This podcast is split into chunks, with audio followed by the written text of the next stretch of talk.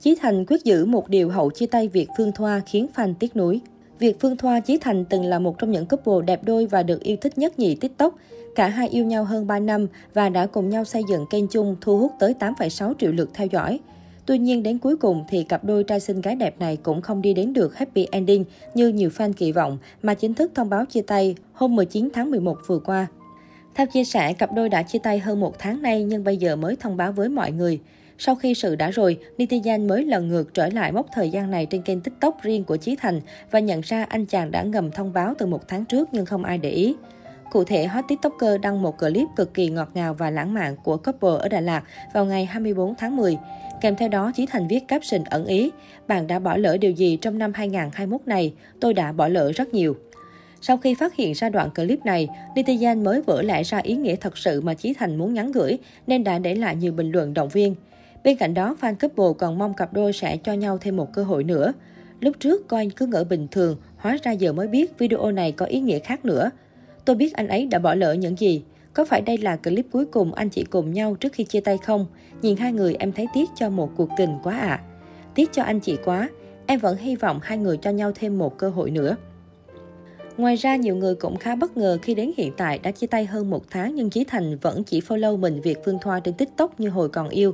Ngược lại, nữ chủ tịch giả danh vẫn theo dõi bạn trai cũ và thêm ba người bạn khác nữa. Chi tiết này cho thấy cặp đôi vẫn giữ mối quan hệ bạn bè bình thường nhưng không thân như thông báo chia tay trước đó. Mọi cuộc chia tay dù vì lý do nào đều sẽ để lại những tiếc nuối, nhất là đối với những người trong cuộc. Mối tình tăng vỡ của Việt Phương Thoa và Chí Thành cũng không ngoại lệ. Từ loạt câu chữ trút ruột gan của cả hai gửi đến đối phương, người ta còn thấy được cả những bài học mà có lẽ ai từng yêu đều phải trải qua. Mới đây, netizen đã điểm lại ba câu nói như sát vào tim của vụ chị Quýt Cồ chia tay bạn trai 3 năm, khiến cho bất cứ ai từng yêu vừa xót xa vừa đồng cảm. Quyết định dừng lại để giữ sự tôn trọng cuối cùng dành cho nhau. Đây là câu chủ tịch giả danh Việt Phương Thoa đã nói trong video thông báo chia tay bạn trai 3 năm. Cô cho hay, trong mối tình này, cả cô và Chí Thành không ai có lỗi với ai. Tuy nhiên, có những vấn đề mà cả hai không thể giải quyết được và lâu dần nó gây ra nhiều rối ren, khiến đôi bên không còn sự tôn trọng lẫn nhau. Việc Phương Thoa không muốn thấy điều này nên cô chấp nhận dừng lại.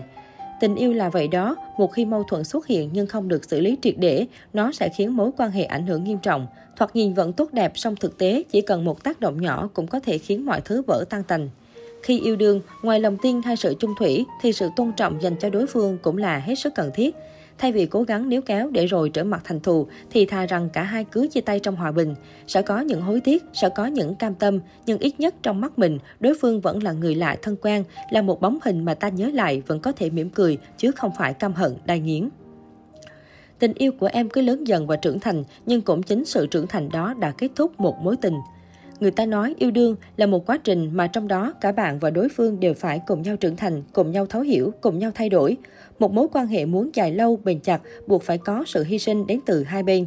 Nếu một bên không ngừng cố gắng, một bên lại chẳng làm gì, không sớm thì muộn, mối quan hệ đó cũng sẽ đi đến hồi kết.